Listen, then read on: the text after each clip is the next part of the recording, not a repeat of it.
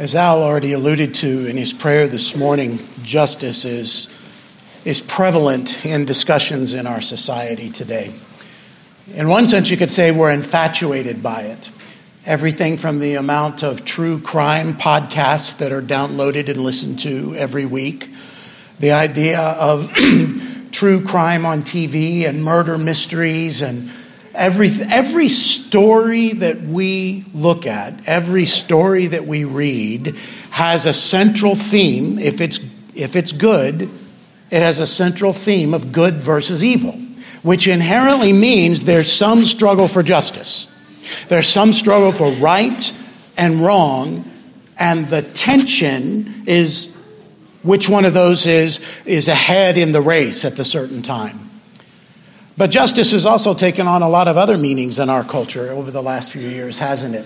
We have all kinds of different justice. We have social justice and racial justice and economic justice and environmental justice and legal justice and moral justice, sexual justice, anything important to me, justice. That's our culture. And the average person, if you ask them, justice for you, but grace for me. That's the way we live, isn't it? And we're prone to that as well.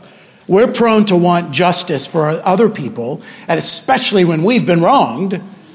But if we've done the wrong, we want grace instead. So many of those kinds of justice that I just mentioned are not justice at all.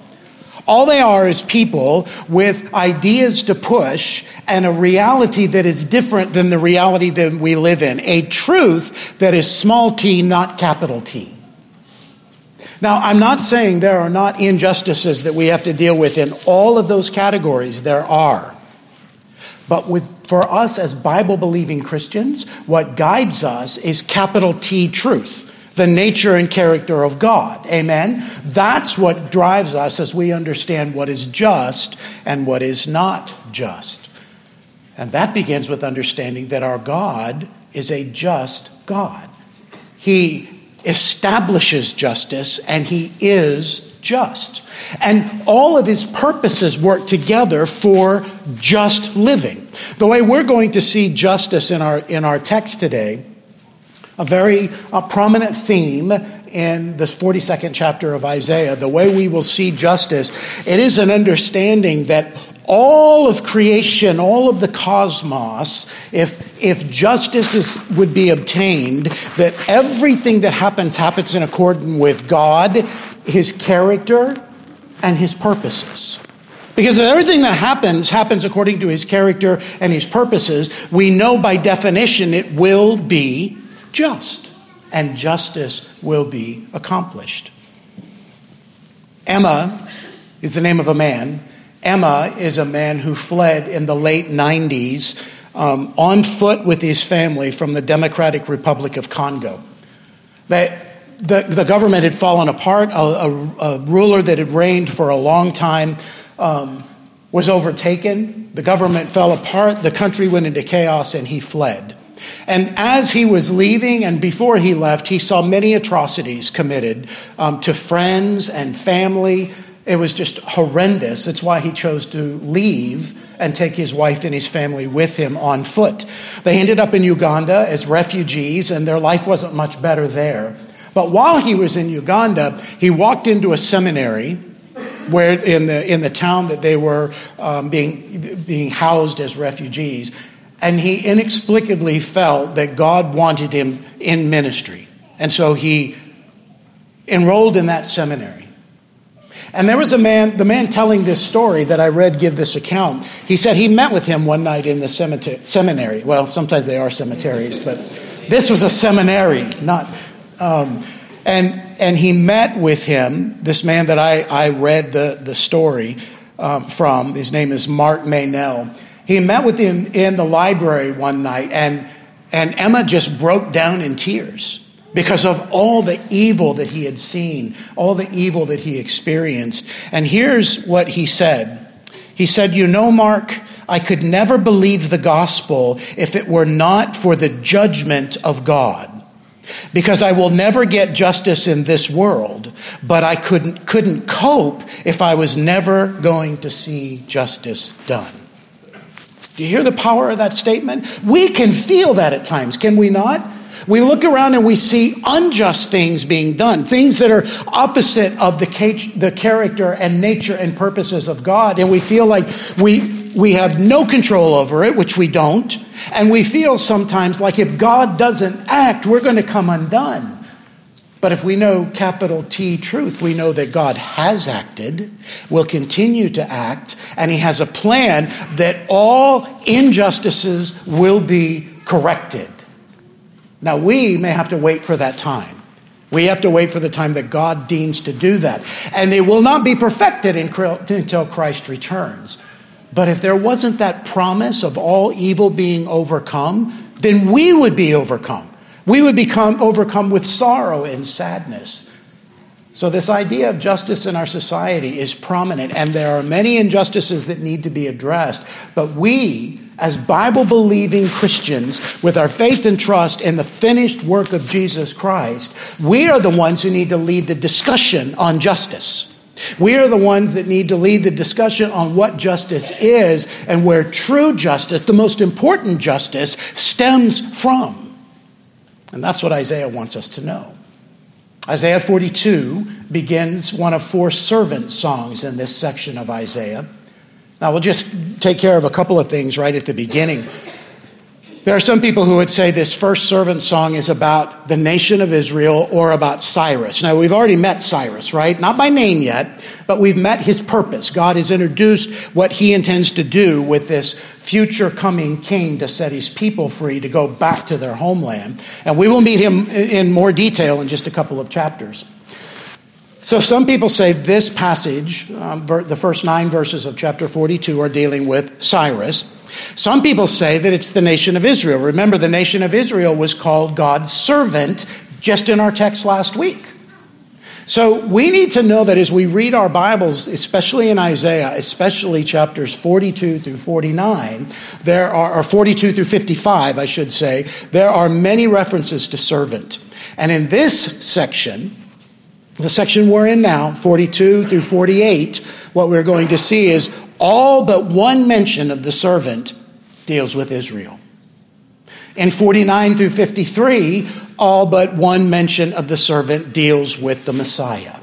If we keep that rubric in mind, we will see the contrast that's brought to us through this whole section. The contrast of Israel as God's servant who fails, and out of Israel comes God's servant, capital S, who will not fail. And this is also the driving force between the, the, the contrast between the idols and the one true God. And we see all of this in our passage today. So, what our hope is today is that when we come before these verses, the first nine verses of chapter 42, is that we will learn why this is important to us. We will learn how it helps us to understand our triune God and the times in which we live. And we will learn how it brings us comfort, encouragement, and strength in our walk. Because these are comforting verses. These verses ooze with comfort for those who are willing to wait on the Lord for their salvation. And that's who we are. We've waited on the Lord. If you're in Christ this morning, you waited on the Lord for your salvation. And now we eagerly and anxiously await his return where our salvation is consummated. It's completed. It's all finished and we're spending eternity with him. In the meantime, we have these words of comfort of what in Isaiah's day will come, and our day has come and has effects for all of us. Stand together and read our text here in Isaiah 42.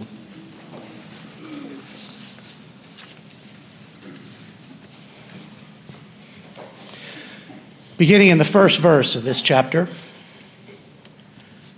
Behold, my servant whom I uphold, my chosen, in whom my soul delights. I have put my spirit upon him. He will bring forth justice to the nations. He will not cry aloud or lift up his voice or make it heard in the street. A bruised reed he will not break, and a faintly burning wick he will not quench. He will faithfully bring forth justice. He will not grow faint or be discouraged till he has established justice in the earth and the coastlands wait for his law. Thus says God Yahweh, who created the heavens and stretched them out, who spread out the earth and what comes from it, who gives breath to the people on it and spirit to those who walk in it. I am Yahweh. I have called you in righteousness. I will take you by the hand and keep you. I will give you as a covenant for the people, a light for the nations, to open the eyes that are blind, to bring out the prisoners from the dungeon, from the prison, those who sit in darkness. I am Yahweh, that is my name. My glory I give to no other, nor my praise to carved idols. Behold, the former things have come to pass, and new things I now declare. Before they spring forth, I tell you of them. The grass withers and the flower falls. You may be seated. Now, I want to just do a little bit of contextual work here, not long, just a few moments, to put Isaiah 42 in its context. Because remember, we, we have in chapter 40, we moved into a new section of Isaiah, didn't we? Clearly, a different um, tone in, and a different message from the same God to the same people, but now our gaze has been pushed forward 140 or 50 years to God's people in exile in Babylon and giving them a message about their exile and what to expect. And this section is full of this constant competing not, not in reality, but in the Lord's courtroom between the one true God and the idols that people serve. And our section here continues that theme. I want you to look, if you will, at verse 24 of chapter 41. Just back into what we, we looked at last week. You see that section begins with, Behold. And then verse 29 ends with that same section, Behold. And look what we're to behold. Behold, you are nothing, and your work is less than nothing. That's the idols. And an abomination is he who chooses you. Now look at verse 29. Behold, they are all a delusion. Their words are nothing. Their metal images are empty wind. And if you remember in this section, we, we saw God calling the nation's idols into his courtroom and say, tell us not about what, the, what happened in the past, but tell us what the meaning of those events were. If you are sovereign like I am, then you would not only know that you called those events into being, but you would know what purposes would come from them. And also, and there was silence. Remember? There was nothing. And then he says, now tell us the future things. Tell us what will happen so that we might sit back and fear you. So that challenge has been made. Now, verse chapter 42, look at how chapter 42 begins. Verse 1 begins with, Behold. So we have another behold. Behold the worthlessness of idols. Behold the, the, the fact that they are empty wind. And that word wind is important for us. Empty wind. Now, behold, now he's bringing himself again as his witness against the idols. So the context tells us what he's about to tell us is his um, uh, being able to accomplish what he challenged the idols to do. That's what he's about to do. He's saying, I've challenged you and you can't, so you're nothing, and anybody who worships you is an abomination. Now I'm going to tell you what I have done and what I will do so that you can fear me and what my purposes are. Now look at verse 9 in chapter 42.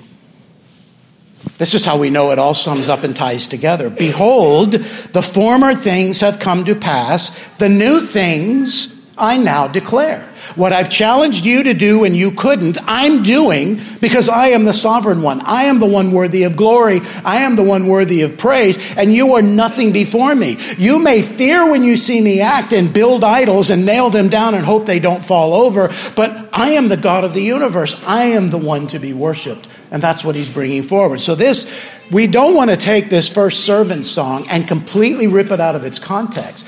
God is still proving that he is Yahweh. He is the creator God, worthy of glory, worthy to be worshiped. And he's proving it by telling what he intends to do through his servant, capital S. Now, there are four servant songs that we're going to come into contact with over the next few weeks. That's okay. Isn't it great to have children? Isn't it? Isn't it a wonderful thing? Um, it's just a wonderful thing to have children among us. So we don't, th- that, this is great. Um, they're growing up listening to you sing. listening to you pray, listening to you submit yourselves to the word. That's what our children are growing up watching. You're having an effect on them, even when they cry because they don't want to be here. and you know that sometimes you want to cry because you don't want to be here. Okay, back to the servant song. What a joyful interruption. There are four servant songs that we will see and I'm taking the course, and I think there's no other way we can do this, that Isaiah 42, verses 1 through 9, speaks of the Messiah, speaks, speaks of the servant, capital S. And we'll, we'll draw our attention to why that is so as we go through. But there are three others that we will find in, in this section. Not only 42, 1 through 9, but 49, chapter 49, 1 through 7, chapter 50, 4 through 9, and then the one we're familiar with, one that we try to read in our congregation at least once a year, if not more, um, Isaiah 52 13 through 53 12. Those are all the servant songs. They are prominent in the New Testament. Many of the ideas that are in the servant songs are picked up by the writers of the New Testament. So they're important for us.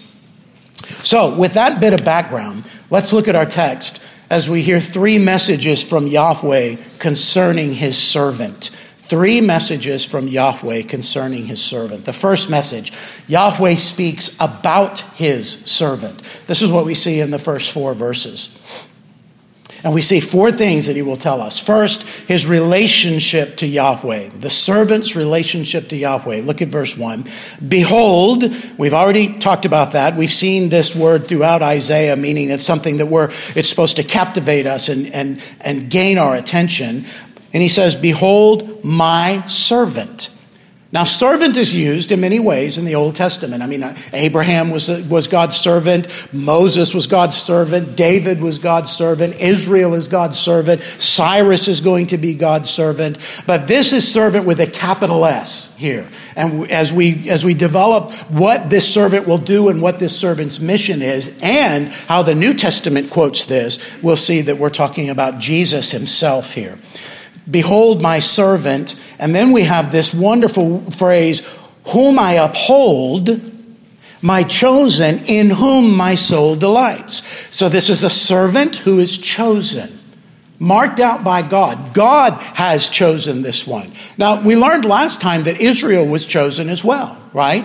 There's a sovereign move in this idea of being chosen, this idea of being set apart for God's glory.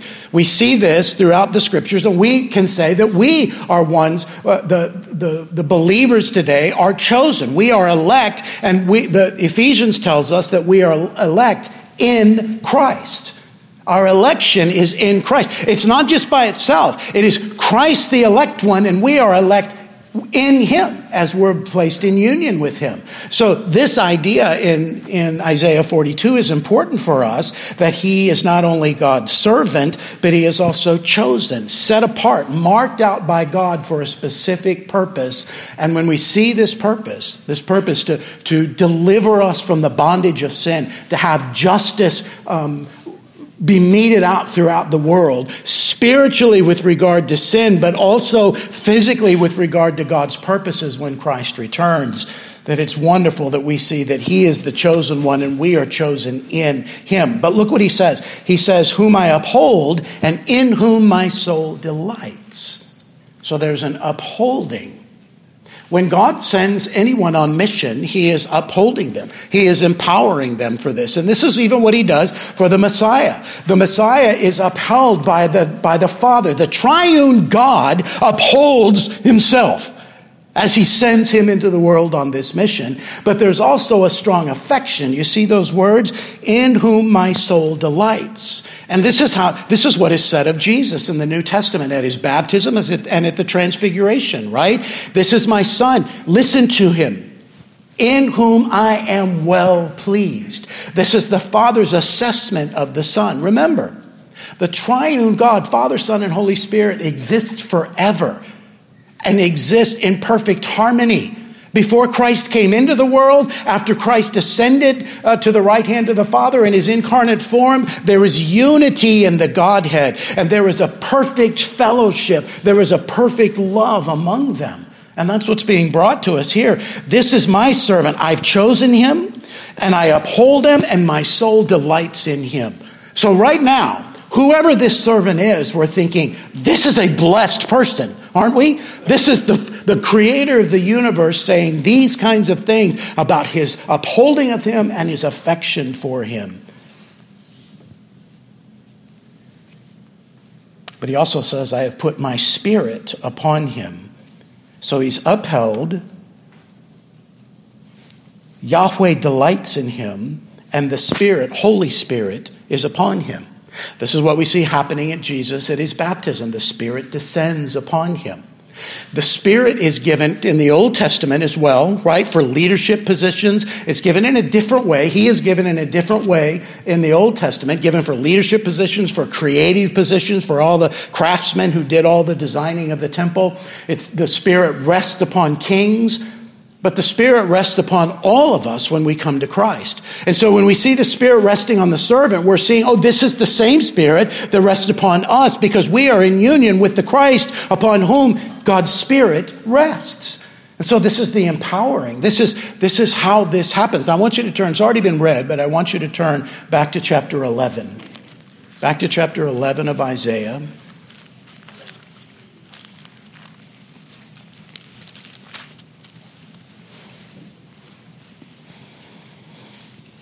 We have another, another prophecy about the Messiah, this one, the, the, the, the righteous reign of the branch.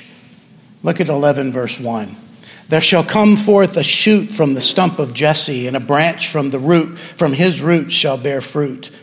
And the Spirit of Yahweh shall rest upon him the Spirit of wisdom and understanding, the Spirit of counsel and might the spirit of knowledge and the fear of Yahweh.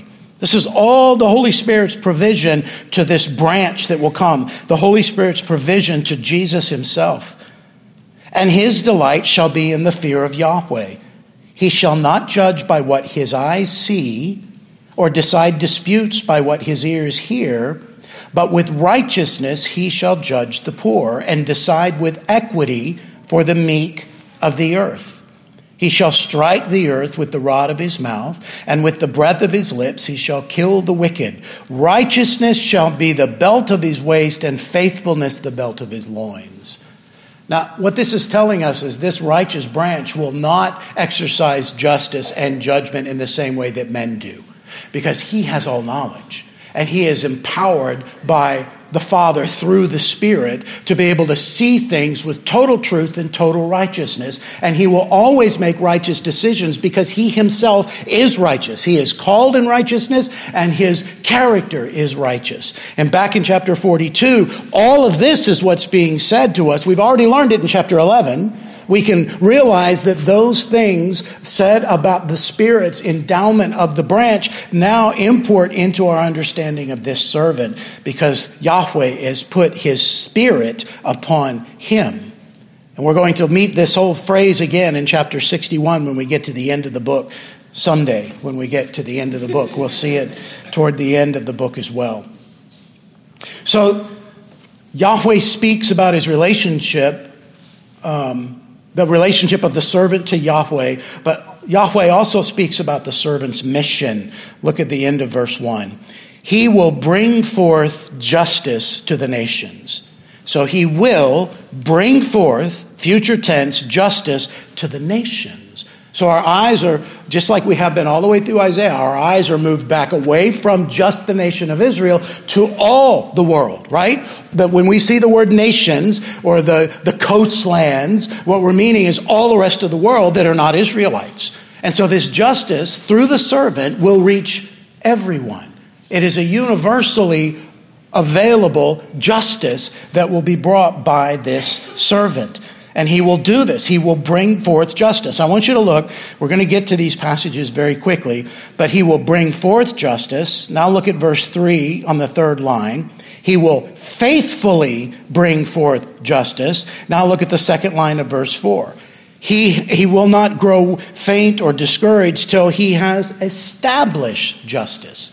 So, this one that is coming, that Isaiah says is coming, this servant, has a mission And this mission is to, is to establish and uphold and offer this justice to all the world. Now, as we go through the servant songs, we are going to see this mission of the servant expanded and focused in on some areas, expanded in others. So, this first servant song wants us to see this this servant is spirit endowed, and his mission is to faithfully bring forth justice, and he will not tire or weary until that is done. Now, it doesn't mean he'll lay down and take a nap after that, it just means he's never going to be thwarted in his mission. Now, we're going to see some of these ideas brought forth in chapter 49 and 50 and 52 and 3 uh, and expanded as our servant, who is now the anointed one who is uh, bringing forth justice, ends up in chapter 52 and 3 to be what? The suffering servant, the one who suffers to accomplish bringing forth this justice. We'll let those servant songs develop on their own. So Yahweh speaks about his servant, his relationship to Yahweh, his mission, but he also, he, he also tells us what this servant will not do. What he will not do. Look at verse 2. There are seven negatives here that are all positive things, okay? There are seven things that he will not do and a couple of things that he will do. Look at verse 2. He will not cry aloud, lift up his voice, make it heard in the street. He will not um, break a bruised reed, quench a faintly burning wick.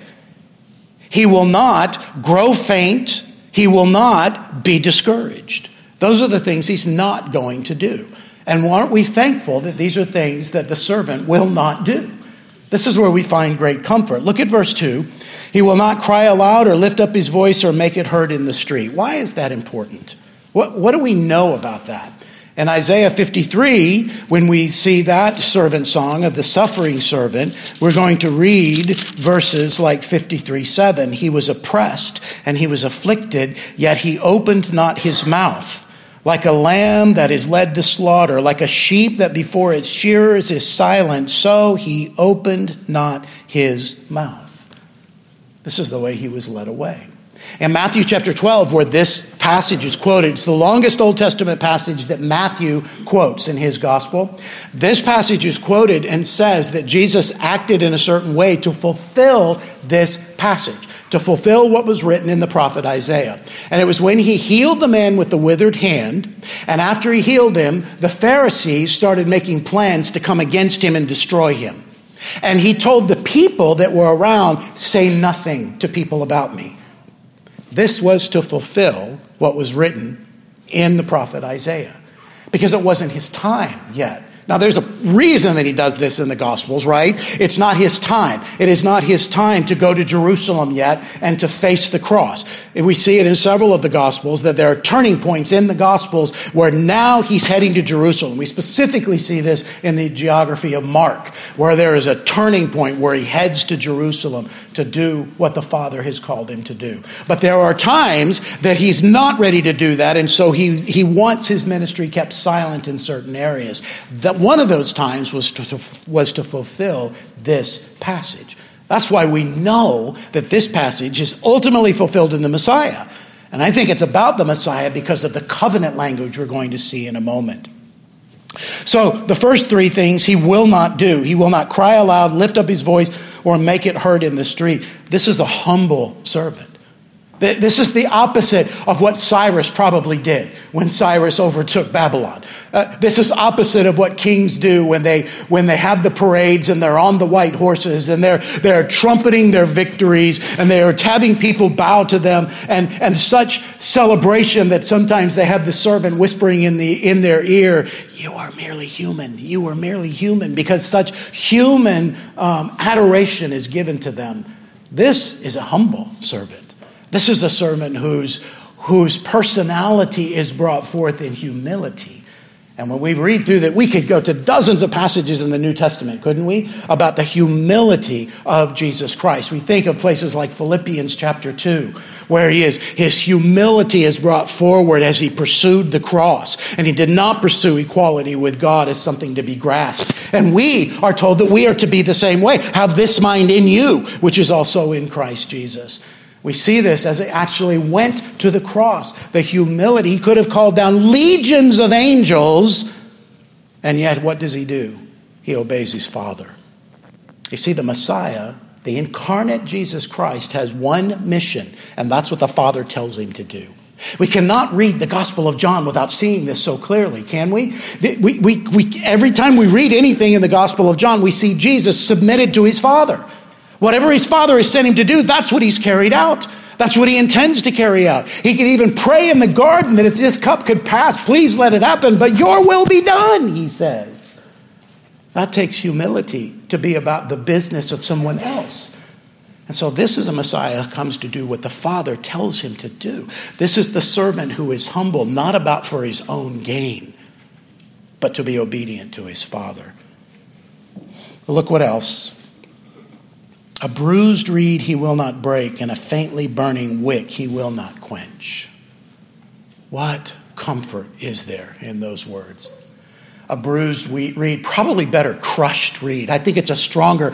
If you've ever been around reeds, I think I heard Robert talking about it on your farm and growing up that you can you can just bump up against those sometimes, and they may not die right then, but they they can't take that. They can't take being bruised. They're eventually going to die. But if you do anything strong to a reed, it just it just buckles. You can't use it for any support or anything. This is us. We, we, we, are the bruised reeds. We are the, the, the, the flames that are about to go out, the faintly burning wicks. We are the ones who are, uh, we feel discouraged. We feel incompetent. We feel like the world is aligned against us. And we're just, it just takes one little bit that somebody bumps up against us and we lose all of our strength if it's not placed in someone else. And so, this someone else is one who is not going to do any more damage to a bruised reed. It's not, even though the flame, the, you see the picture here, right? Weakness in the reed and a flame that's almost burned itself out, and there would be no more light. There'd be no more life to that. But yet, this servant, this servant, that the bruised reeds and the faintly burning wicks are safe in this servant's hands. I don't know about you, but there's a comfort in those words that I need to remind myself more often than I do when I feel overwhelmed. Maybe you never feel this way. I'm not even seeing a lot of nodded heads. Do you feel this way? Do you feel at times overwhelmed by the world, overwhelmed by your own sin, overwhelmed by what you see going on? And we have to remember that Jesus loves us, bruised and faintly burning. Jesus came to us when there was no life in us. I mean, our, our wick wasn't even lit yet, let alone being out, and he still dies for us. And there are times that in our life we feel this way. I read this story this week that was amazing to me. It, it fits the culture, I, I guess, but in 2009 on a bridge in China, there was somebody who was a wealthy man who had lost a lot of money, and he placed himself on this bridge. He was going to jump off and he was out of reach of the rescuers and he was threatening to jump off that bridge and commit suicide. Five hours. Traffic was backed up. No one could cross the bridge. And, and everybody's standing around watching. Is he going to jump? Is he not going to jump? Are they going to be able to get to him? And all of a sudden, this 60 some year old man, I think he was 60, 60, 66 years old, he comes out of the crowd, breaks through the line where the, where the crowd was kept back behind, and he walks up to the guy who's on the bridge, true story, walks up to the guy who's on the bridge, shakes his hand, and pushes him off. Just pushes him. Here's what he said I pushed him off because jumpers like him are very selfish. Their action violates a lot of public interest. They do not really dare to kill themselves. Instead, they just want to raise the relevant government authorities' attention to their appeals. So he rationalized it and pushed him off. You think that burning, faintly burning wick, bruised reed, was safe in that man's hands? Now, thankfully, there was an end to a story. They had already put this, this air uh, mattress at the bottom un- underneath, and he was wounded, he was injured, but he wasn't killed. He survived his fall. But isn't this the way we're tempted at times? We're tempted to even think this about somebody else who's suffering. Just get over yourself. you ever thought that? Maybe you never have. I'll confess that for us. But Jesus is not like that. Here's Jesus. Come to me, all you who labor and are heavy laden, and I will give you rest. Take my yoke upon you and learn from me, for I am gentle and lowly in heart, and you will find rest for your souls. For my yoke is easy and my burden is light. That's the servant. And we are safe in that servant's hands. Now, in our context here, this is all about his bringing forth justice in the way that he will do this. And we have to understand that the way he's bringing forth justice in this passage, first and foremost, is a spiritual justice. Let me ask you a question. When you came to Christ and your sins were forgiven, did God just wink at your sins? He did not, did he? It would have violated his character, and he would not have been God. It would have been a useless exercise for us to come to a God who is not holy in, in, a, in such a way that he could just wink at sin and act as, life it, act as if it wasn't there. He punishes his son. The way justice is brought about is because the one who forgives us placed his wrath on one who died in our place. That's the way justice is brought about. Justice was satisfied when Christ died when we come to Christ, we're coming to Him because of the work that He's already finished. And that's what's being shown to us in this Old Testament language. This is the justice that's before us. Now, there is a lot, there is a much further reach than merely your sin, isn't there, in this passage? And this is what's being brought to us in more clarity. Well, not only he, what he will not do, Well, let me finish the knots here because these are important in verse 4. We are faintly burning wicks, we are bruised reeds, but look what it says about this servant. He will not grow faint or be discouraged. Now, I wish the ESV did a better job of showing us that the word for discouraged is the same Hebrew root for, for bruised in the ESV or crushed. We are bruised and crushed. He will never be bruised and crushed. This is the idea. We are discouraged and powerless. He will never be powerless. He will never be thwarted from his mission because he's never going to be found in that, in that condition. He will not grow faint or be discouraged until he has established justice in the earth.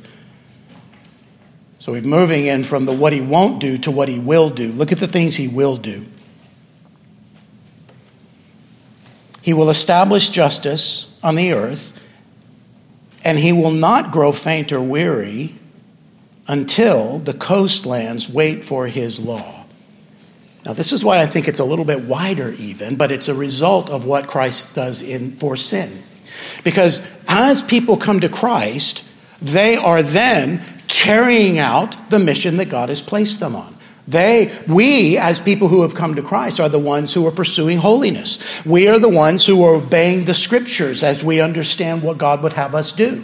We are the ones who pray for the leaders that are appointed over us. We are the ones who have certain um, guidelines in our relationship and how we're going to deal with each other. We are the ones who give of our best to, the, to our master in everything that we do and all of our public facing um, um, task that we have and our job and everything else. We are world changers when we are submitted to Christ.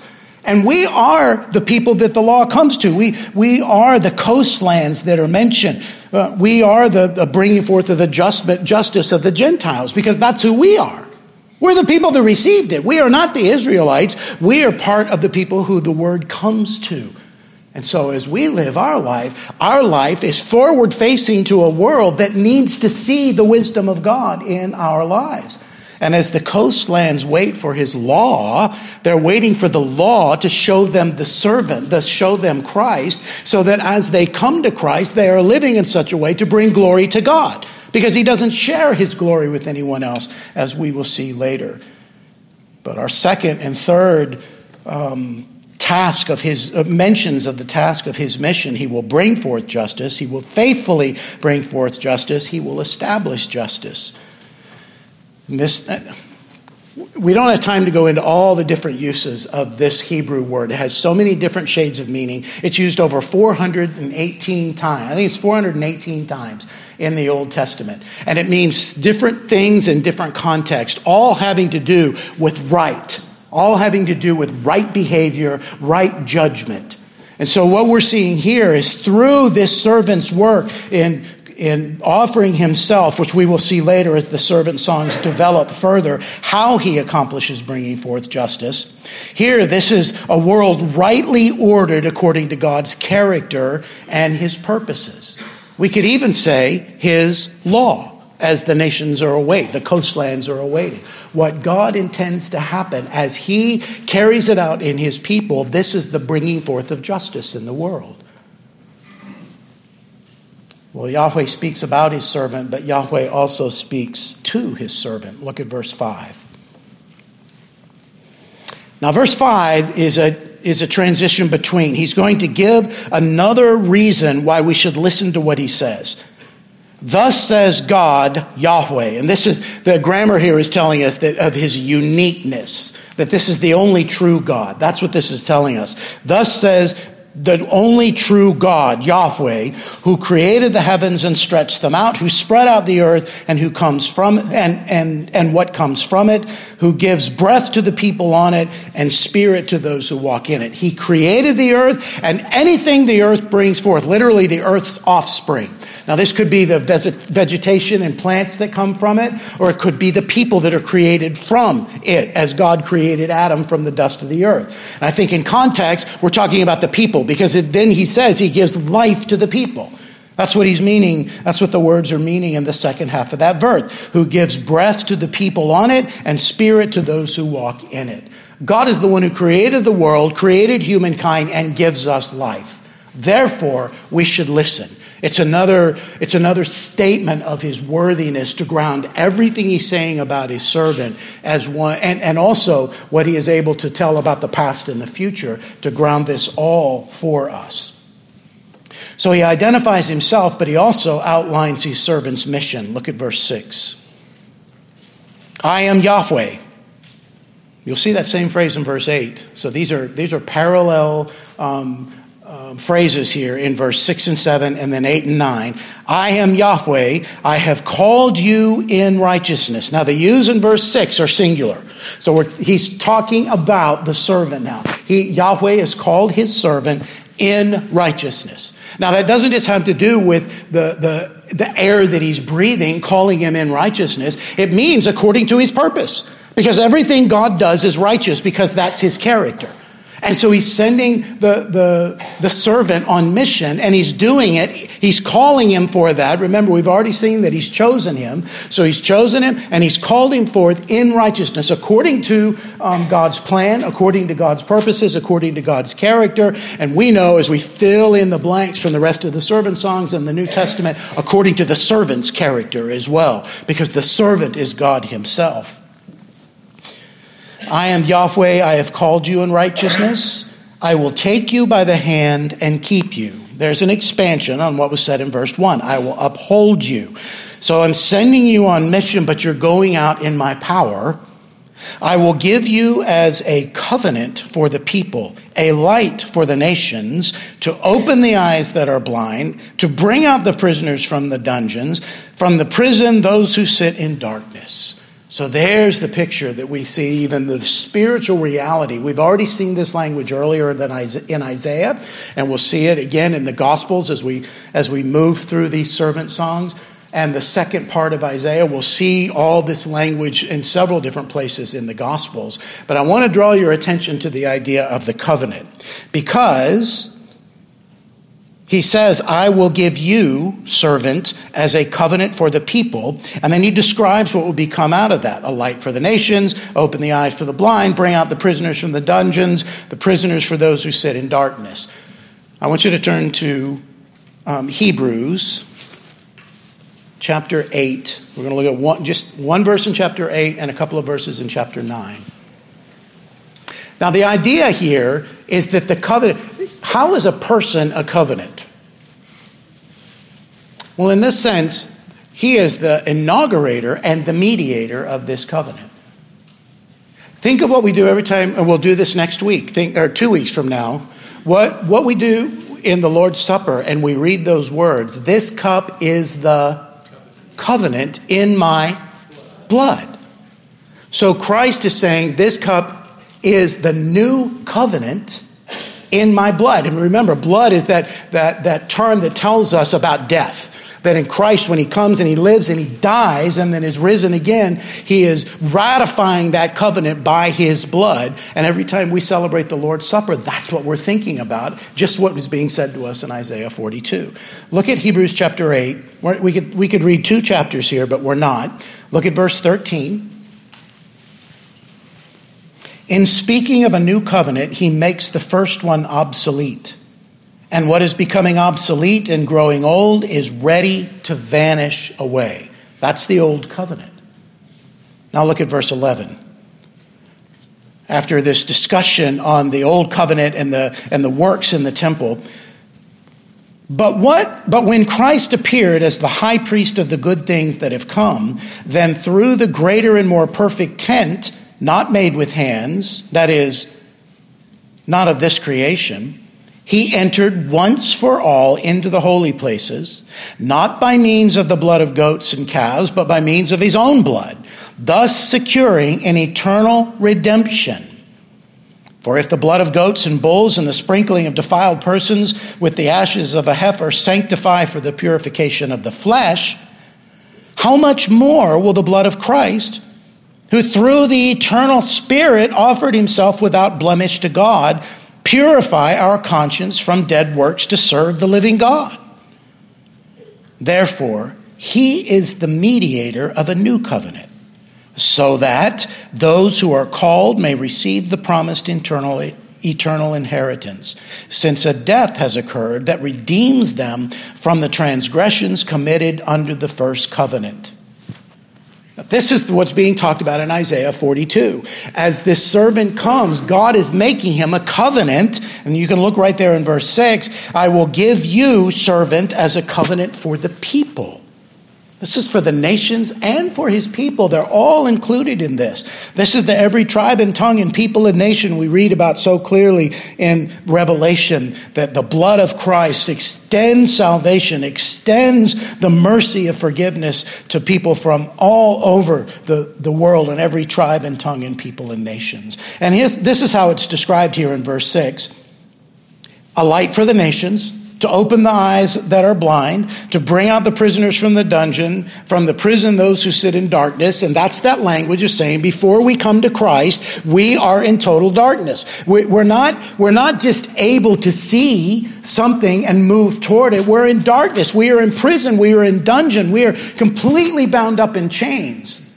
And that when Christ and his work is applied to our life, we're set free from that. And that's the language that's being used. We're not just talking about it's going to come true for the captives in captivity, right? It's going to come true for those who are in Babylon. They will be set free. They feel like they're in a dungeon now. They cannot return home. They can they don't have a temple to worship at. That will be true, but this is so much more than that in the language of the New Testament. This is so much more than that of our spiritual eyes being um, open. This is what this is what John Wesley was talking about, or Charles Wesley talked about in his hymn "And Can It Be?" Long my imprisoned spirit lay, fast bound in sin and nature's night. Thine eye diffused a quickening ray. I woke, the dungeon flamed with light. My chains fell off, my heart was free. I rose, went forth, and followed thee. This is the act of God in the life of one who is going to be saved.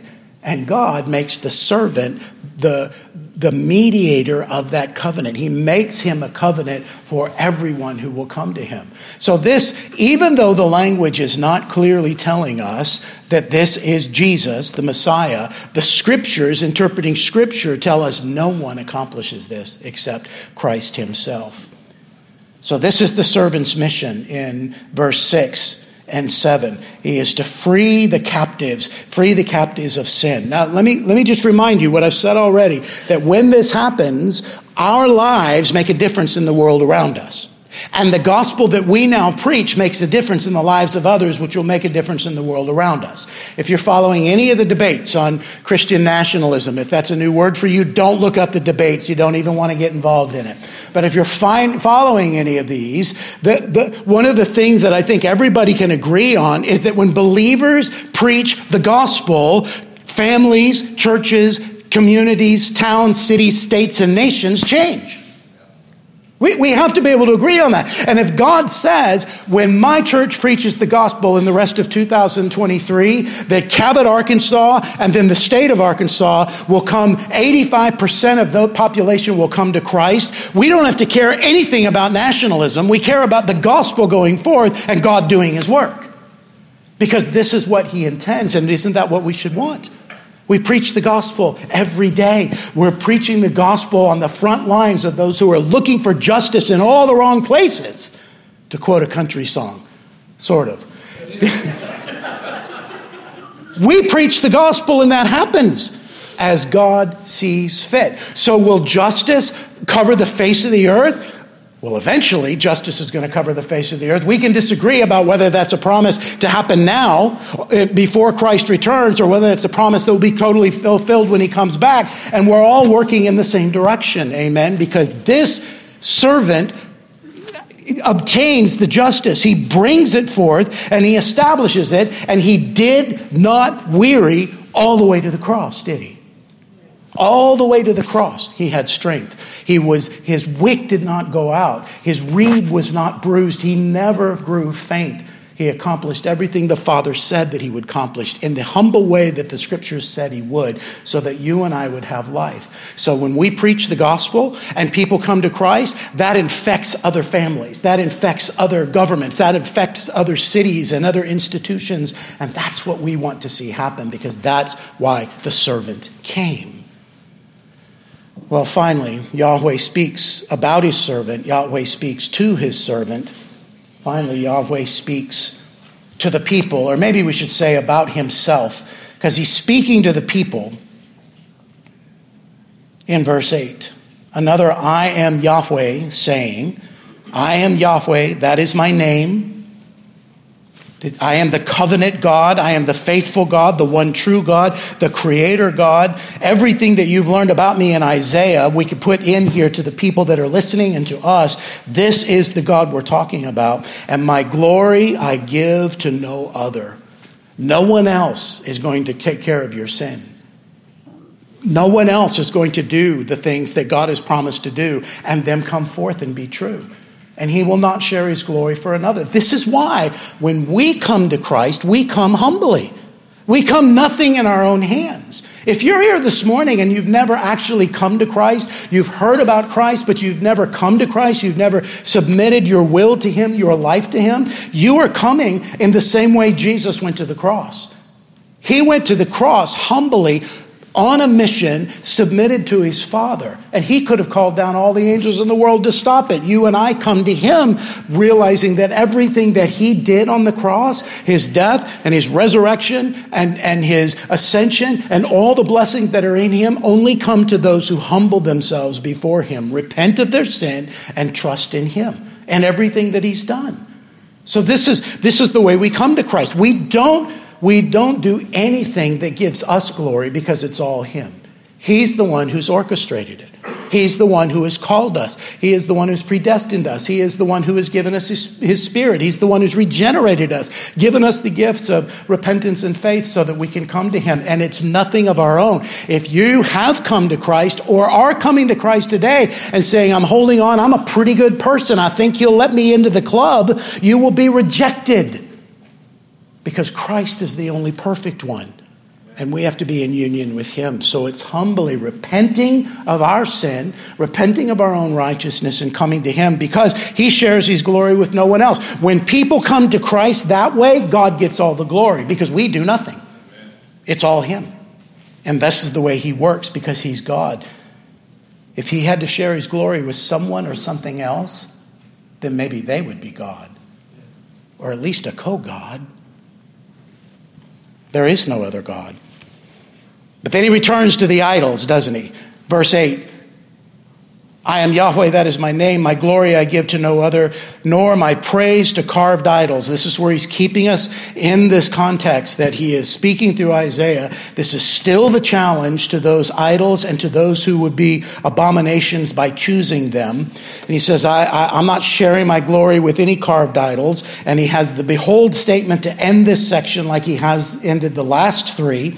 Behold, the former things have come to pass Everything that I've told you before, and I've told you why it's coming past to pass the creation, the calling of Abraham, the, the deliverance from, from, uh, uh, from Pharaoh, uh, the calling of the fathers, the promises that I made to Abraham. All of those things have happened like I said they would, and they've accomplished what I'd say they, will, they would have accomplished and new things I now declare. And this is what he challenged the idols to do, right? The new things I now declare. This servant I'm talking about has not come yet, but he will come.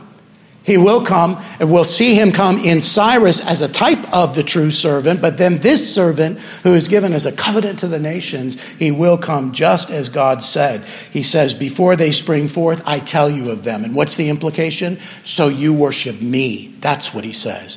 I'm telling you this will happen, so when you see it, I'm the one who gets the glory. And this is what happens in the gospel for all of us. So, why is this important to us? Because you and I are often without strength. We are often without hope as we look at the world around us. But we've come to a Christ who is always with strength, and his strength is made perfect in that weakness. And we come to a Christ who never loses that strength, and he's never discouraged, he's never bruised, he's never crushed, except on the cross as the Father said he would be. And that's what we will learn in, in the last servant song. It was the will of the Father, it was God's will to crush him for us so that we would have life. So, why is it important? Because it is the encouragement that Jesus is exactly who the Old Testament scriptures and the New Testament scriptures tell us he will be. He is worthy of our trust, he's worthy of our praise. And that's where we end. Let's pray together. Father, thank you for your, your full and powerful word. Thank you for bringing it forth by your Spirit. Thank you, Lord, that the words that you have given us, you have superintended throughout the centuries for us to hear and believe and be encouraged by. So this morning, we pray, Father, that you would remind us that even when we're crushed and bruised, Jesus has died in our place and he sustains us. And his yoke is easy and his burden is light. Thank you, Lord, that there's none that, that give him or you any counsel concerning all of this. You have planned it before the foundations of the world and carried it out as you have said. And we are a people who worship you and bow before you because of these truths. We thank you, Father, for your blessings. In Jesus' name, amen.